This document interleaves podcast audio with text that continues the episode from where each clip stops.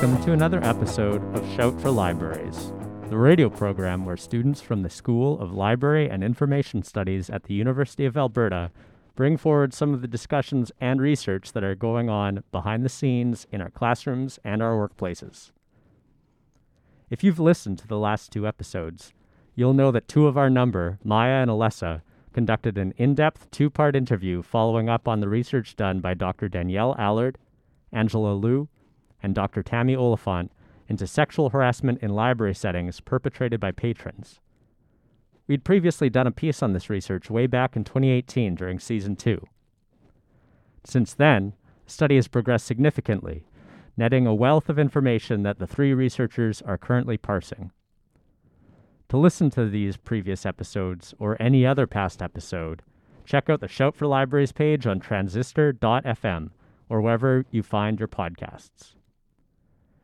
Given what we are learning about from this important study, the Shout for Libraries team thought we'd follow up that interview by turning to an expert.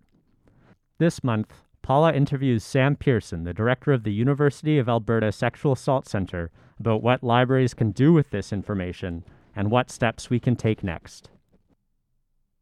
As with the last two episodes, the content herein deals with sexual harassment and harm, which is a difficult and heavy topic and often upsetting or triggering, so we encourage you to take care of yourself and do what you need to feel safe, whether that means listening in a different time and place or seeking support.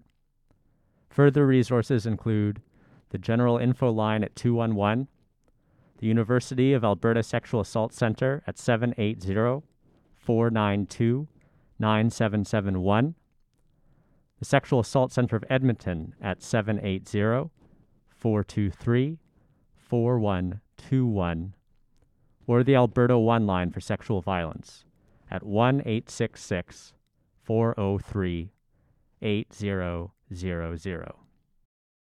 As you're probably already aware, patron perpetrated sexual harassment uh, refers to the sexual harassment of library workers by patrons. So, people who are being harassed by the very people that they're trying to serve. Uh, if someone is being harassed in the workplace, what are some steps that they can take to get help and, and what resources are available? So I think um, a big part of both preventing and responding to sexual harassment in our community is really shifting the culture around sexual violence. So um, you know, as much as possible, making it clear that this sort of behavior goes against like the values of the organization and, and the space, and also letting folks know it's okay to talk about their experiences and that they'll actually be supported if and when they they come forward. So I think it's difficult to say, you know, what can folks who've had this experience do to, to get help when organizations and institutions, I think, have the, the first responsibility to curb the behavior um, and create safer spaces with like robust accountability protocols um, that are transparent and easy to engage uh, when this sort of violence happens. Like that's the the first step, I think, really is is making sure that you know we're not just telling folks that they should reach out for support and, and you know talk to their supervisors um, about you know the the violence that they're experiencing um, without knowing that there's like a, a, comprehensive mechanism with which these disclosures or complaints are, are going to be met respectfully and, and in a timely manner and you know without fear of reprisal um, for having come forward with with that experience. So i think that infrastructure really needs to be in place first. Um, and i think you know um, that that is something that often gets missed in, in the conversation. Um, I think outside of, of immediate organizations um, or workplaces, which I think unfortunately are often quite kind of ill prepared or, or, not equipped to handle disclosures or complaints. I can't speak to the state of, of libraries specifically, and that's not where I work, but I know even at, you know, the university, which has a service like ours and, and several positions um, who sort of think about this issue full time, um, the you know the processes that we have are very opaque and, and um, difficult to access and still at the end of the day end up silencing folks who are seeking support and and um, you know justice or, or accountability. Um, so outside of that, I think there are community resources like um, the U of A Sexual Assault Center uh, here in Edmonton or the Sexual Assault Center of Edmonton itself um, that provide like free, confidential, and anonymous support and psychological services to folks who've been impacted by this kind of harm. Uh, and so folks should feel, I think, empowered to, um, you know, even just sort out their thoughts and, and, you know, work through how they might define what happened to them, um, you know, outside of that organization. And, and, there are folks who are here to, and trained and, and will listen. Um, and I also think to to anyone who is listening um, and has had an experience themselves, it's important to know and, and internalize that what happened wasn't your fault. It's not treatment that you deserved, and you have a right to get the support you need when you're inevitably feeling impacted by this kind of harm. Uh, because that can be a huge barrier. That's why I think most folks don't, um, you know, say anything or seek further support is because our society likes to dismiss sexual harassment as like just a joke or you know, it's really just a compliment. You should be uh, flattered that you get that sort of attention. Um, and so it's important, I think, when we're talking about sexual harassment to really recognize the tangible impacts um, that it can have on a person's physical and, then psychological safety. Um, so that folks don't feel like, you know, they're making too big a deal out of it or, you know, that they're not entitled to the support that they need. What are steps that libraries can take to protect their workers from patron per- perpetrated sexual harassment? Yeah, I think that's really key. Like I, I mentioned before, I think all organizations and institutions have a responsibility to take active steps to prevent and address sexual violence, including sexual harassment. Uh, for me, this really comes back to establishing and sort of espousing some, some pro-social values that emphasize the, the humanity and, and well-being of both employees and patrons. So I think it's not enough to say, you know, have a poster that um, says something like zero tolerance for sexual harassment in this space. Uh, but then on the flip side, to treat patrons with hostility when they're using you know libraries as like a public space to meet their basic needs like shelter or find a community uh, a place to sleep. Uh, so this is you know not to say that people are responsible for their harassing behavior. They are subjected to when they're simply just enforcing institutional policies. But i think the institution itself has to be more intentional about the environment it's setting up. Um, I think fundamentally it's it's hypocritical to say that employees are not to be treated disrespectfully, but then you know to treat patrons with disrespect because policies are set up to basically further criminalize folks experiencing poverty and or like houselessness, right? That doesn't um, quite compute, and I think that can create conditions where um, you know further harassment or, or, violence might happen, right? We, our policies sometimes seek um, or not actively seek but inadvertently escalate uh, situations. And then it's the, the employees who are the ones who are left to pick up the pieces and, and also um, reckon with the violence that they've been subjected to. So i think libraries can do uh, more to create a culture where um, other staff also feel comfortable disrupting sexual violence when it's happening around them. Uh, this starts with sort of ensuring that everyone you know in the institution understands what constitutes sexual harassment and other forms of violence. And then moving to more specific education on the different kinds of like interventions that are possible and, and also encouraging folks to practice accountability in their own lives too. Um, so i think there are a lot of interventions beyond just like directly intervening in a situation where um, sexual harassment is happening, which I think sometimes can put everyone else at further risk of harm, or like I said, sort of escalate the, the situation. Um, so you can do things like distract the other person by inserting yourself into the narrative, but for like a seemingly you know unrelated reason um, so just creating like a, a distraction uh, you can grab another staff to help de-escalate the behaviors. we talk about this like delegating the, the response to, to someone else who maybe has more power or expertise um, or if there's just safety in numbers and sometimes even just checking in with the person who experienced the harm or you know chatting with the person who caused it after after the fact can be really tremendously helpful um, and i think you know, regardless of the intervention that's chosen, um, the message is that this behavior is inappropriate and shouldn't be allowed to continue, or you know, it needs to be addressed in, in some way. It's not okay for it to just go um, without sort of recognition.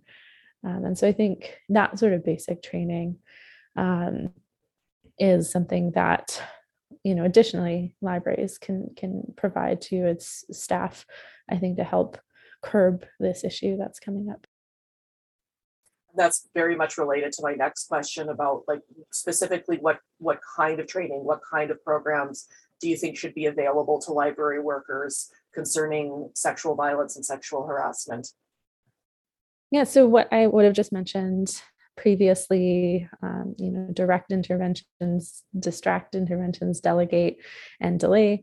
Um, all of those are what we would call the four Ds of bystander intervention. Uh, and I think training on that topic, uh, and like I said, including how to identify sexual violence and how to practice accountability in our own lives. Uh, when we act in ways that are maybe you know not in alignment with our personal values or institutional values. Um, these are key topics that everyone in our communities should be educated on. And in edmonton services like the one that i work at the u of a sexual assault center um, or the sexual assault center of edmonton we provide this kind of training to, to all sorts of organizations who are looking to better equip their their staff to address this kind of violence and of course, you know, like all social issues, social issues don't exist in a vacuum. Uh, what are like overarching, more systemic kinds of issues that coincide and coexist with sexual harassment and, and sexual violence that that need to be addressed, particularly in a library setting, but also in just in general? Yeah, and so I mean, we would think about um, sexual harassment often as being you know form of gender-based violence. And, and so i think that sort of analysis is top of mind for lots of folks. So you know it's it's a form of violence that's usually disproportionately um, aimed at and, and impacts folks who you know identify as as female or femme presenting um, and we can understand that sort of analysis within a binary because i think we've been presented with that understanding for so long. Um, and that's a great place to to start. But like you you acknowledge with your question um, you know there there are a lot of different intersections of, of being that come into play when um, we think about sexual harassment right? And so i think we have a lot of really amazing foundational black feminist thinkers um, in this case specifically dr kimberly crenshaw um, who you know coined the understanding of of intersectionality um, and help us specifically think about the way that uh, black women you know are are move through this world and subjected to violence not just on the basis of their gender but also on the basis of, of their racial identity or the way that they're racialized by society. Um, you know and, and, now we have words like uh, misogynoir um, or you know we have trans activists who um, give us language to understand the experience of um, you know like a, a, racialized you know femme presenting person but whose you know gender identity um, maybe isn't in alignment with how you know the gender they were assigned at birth and we get like trans misogynoir. Um, and we can understand that um, well you know i don't we're not in a race to the bottom to you know argue who is um, being hurt or disadvantaged the most in, in any individual moment, although we know that, you know, transracialized folks are um, disproportionately impacted by things like sexual violence and, you know, further uh, harms to, to their person. We know that statistically. Um, but you know the, we want to recognize all all harms and all forms of sexual harassment regardless of your identity like they have an impact. Um, but the the way that this violence is is taking shape or or the aspects of ourself um, that are under attack when somebody's being subjected to something like sexual harassment is different based on the identities that we hold right? So racism cis heterosexism ableism sizeism all of these um, you know attitudes and, and, beliefs that fundamentally deny people their their humanity they intersect with with that experience or in that experience of sexual harassment. And so you know for me as like a white cis queer woman um, sexual harassment that's directed at me um, you know might attack and, and likely attacks my my femme presenting female identity. Um, and then that's probably about it right? Like I, I probably don't have to think about my racial identity um, i maybe don't read as, as queer and so maybe that's you know not something that's coming up and i have to think about. Um, and so you know the the parts of me that are under attack are maybe a little less or the way that i can understand it is uh, you know about a part of my identity but not um, you know not as multifaceted as you know sexual harassment that might be aimed at somebody who is is racialized and, and queer and trans um, or experiencing a disability. Um, and the more parts of us i think that are under attack um, the more i think sort of like fundamental that that attack on our being can feel. And and you know i think the um, greater the likelihood that society maybe doesn't read those forms of violence as violence because um, that's how systemic oppression operates, right? It's sort of invisibilized or um, it is silenced or minimized by those who hold power. Um, and so we in a in a setting might be more able to read violence that's inflicted on on a body like mine, um, which holds a lot of privileges uh, then you know we read the violence that's inflicted on on bodies that are different and have been systemically disenfranchised or disempowered or marginalized. Um, and so i think um, understanding the sort of subjective nature of um, sexual harassment and, and how it intersects with somebody's various identities um, is really key and, and should be part of any good anti-sexual violence um, training, you know, uh, that that analysis is really key so that um, we're not just responding to the harassment that's like very easily readable, right? Because then we're not protecting or supporting um, those most vulnerable in our community and, and that systemic nature of, of the violence is able to continue. And what about bystanders in a library? If they see something happening that they know is wrong and and they want to to step in what what advice would you give them on how to do that safely? Yeah i think um, the the concept of bystander intervention is definitely an important one. I think it's getting us a little further down that road um, to thinking about who's who's responsible for sexual violence, which I think is, is still fundamentally the the people who um, are engaging in that sort of violence. Um, but you know, it's it's better than responsibilizing the the folks who are being subjected to that that violence themselves.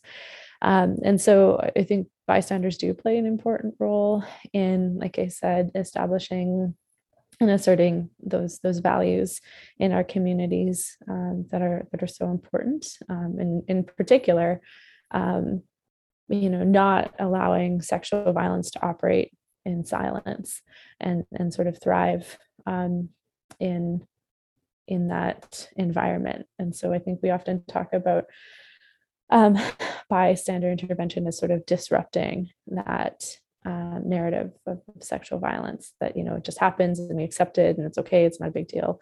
Um, it says no actually that that is a big deal and that's not what we want our communities uh, to be like and, and we do care and we want to you know think about ways to to support um, this in both not happening and, and addressing it when it, it does happen. Um, so like i mentioned before i think um, there are a lot of different interventions um, that somebody can use when they see sexual harassment happening around them. Um, you know, they you can sort of directly intervene um, if that is something that feels safe and there's an power imbalance and um, you know we don't feel like there's a chance we'll, we'll escalate the situation um, and so that might involve like saying hey, that's not okay. It's not how we treat people here. Please stop, or I'm going to have to ask you to leave. Um, there's a lot of really great um, sort of like nonviolent communication de escalation uh, skills um, that I think can help folks understand how to um, both address something directly, but without escalating the situation. Um, often involves like sort of simply describing what you're seeing, explain what you want to see happen instead, sort of state the reason why this is important uh, to the space, and then you know any sort of consequences, good, good or bad, um, that you know might result if the person doesn't change their behavior. Um, and that's a good way, I think, to be really gently assertive and, and also um, not create a lot of room for, for further violence. Um, and then, you know, when that doesn't feel possible, I think it is um, totally okay to like create a, an excuse to draw the person who who's being subjected to the violence out of that situation or you know distract everyone with with a sort of joke to sort of de-escalate and and create a little bit of breathing room. Um, you know we can delegate the situation to somebody who has more power than us in, in a situation or who's better equipped to, to handle it.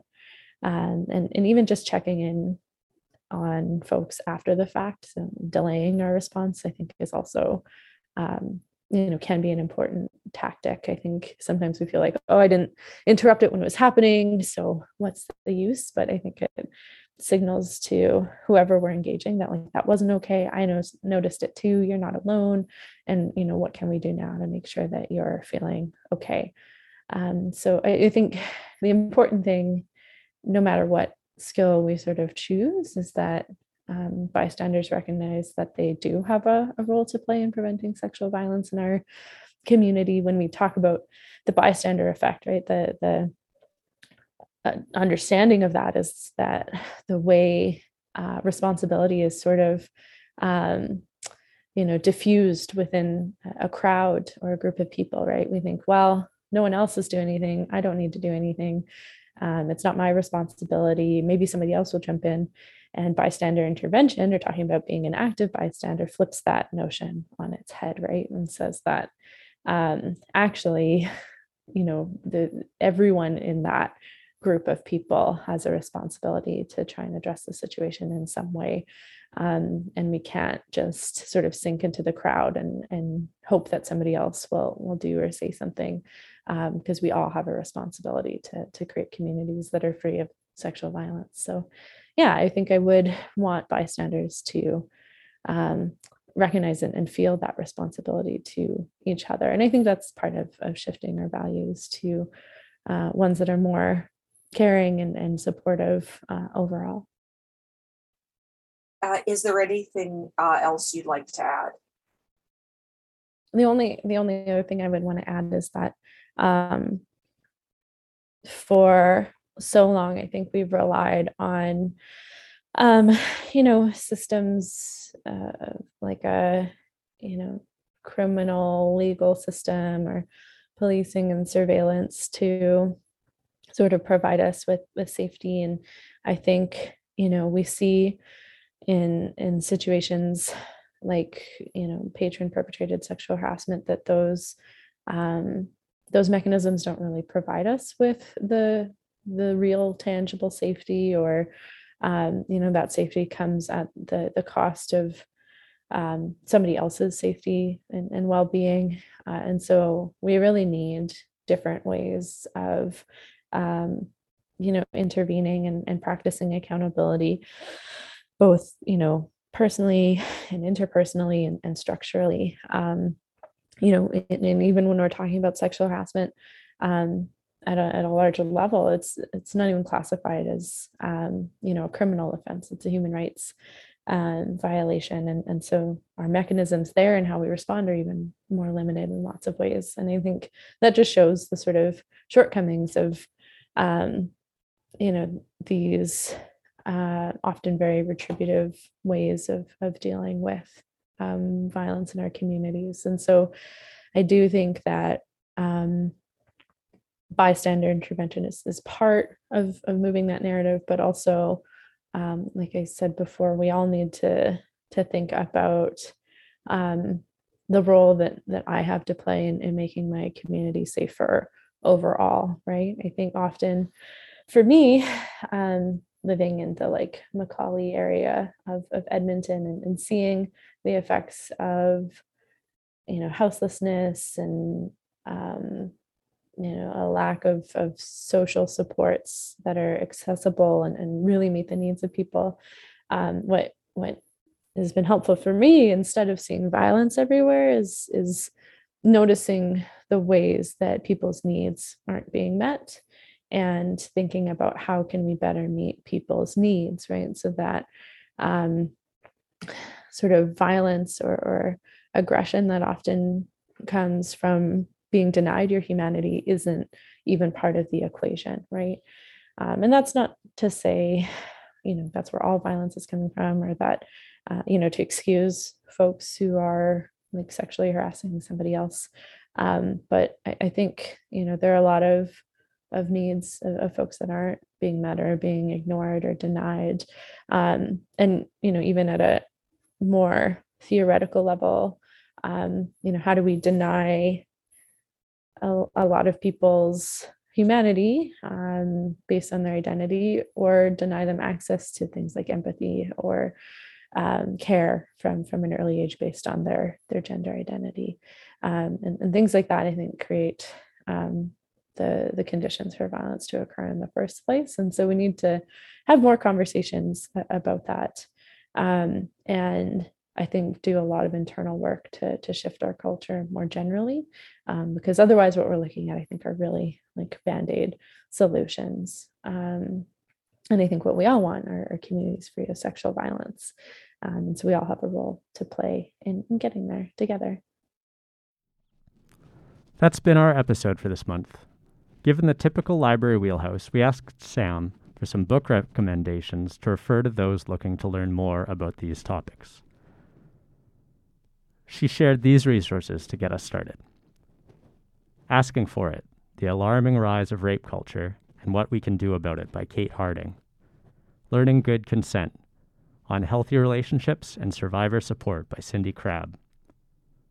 Color of Violence The Incite Anthology, edited by the organization Incite Women of Color Against Violence. Queering Sexual Violence Voices from Within the Anti Violence Movement by Jennifer Patterson. And finally, though it may not be available at your local library, depending on how broad and or cool its collection is, the zine What About the Rapists by Mariame Kaba and Eva Nagao. Both the resources listed earlier, along with these recommendations, will be posted in our show notes. To close out this month, I'd like to thank our interviewers, Maya, Alessa, and Paula, and interviewees Dr. Allard and Oliphant and Sam Pearson. As the weather turns, I hope you get a chance to take it in this weekend. Take care of yourself, and as always, don't forget to check it out.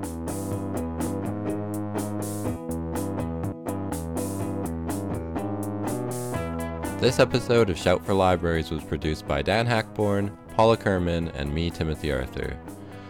Our theme music is Beanbag Fight by Scan Globe. Thanks for listening.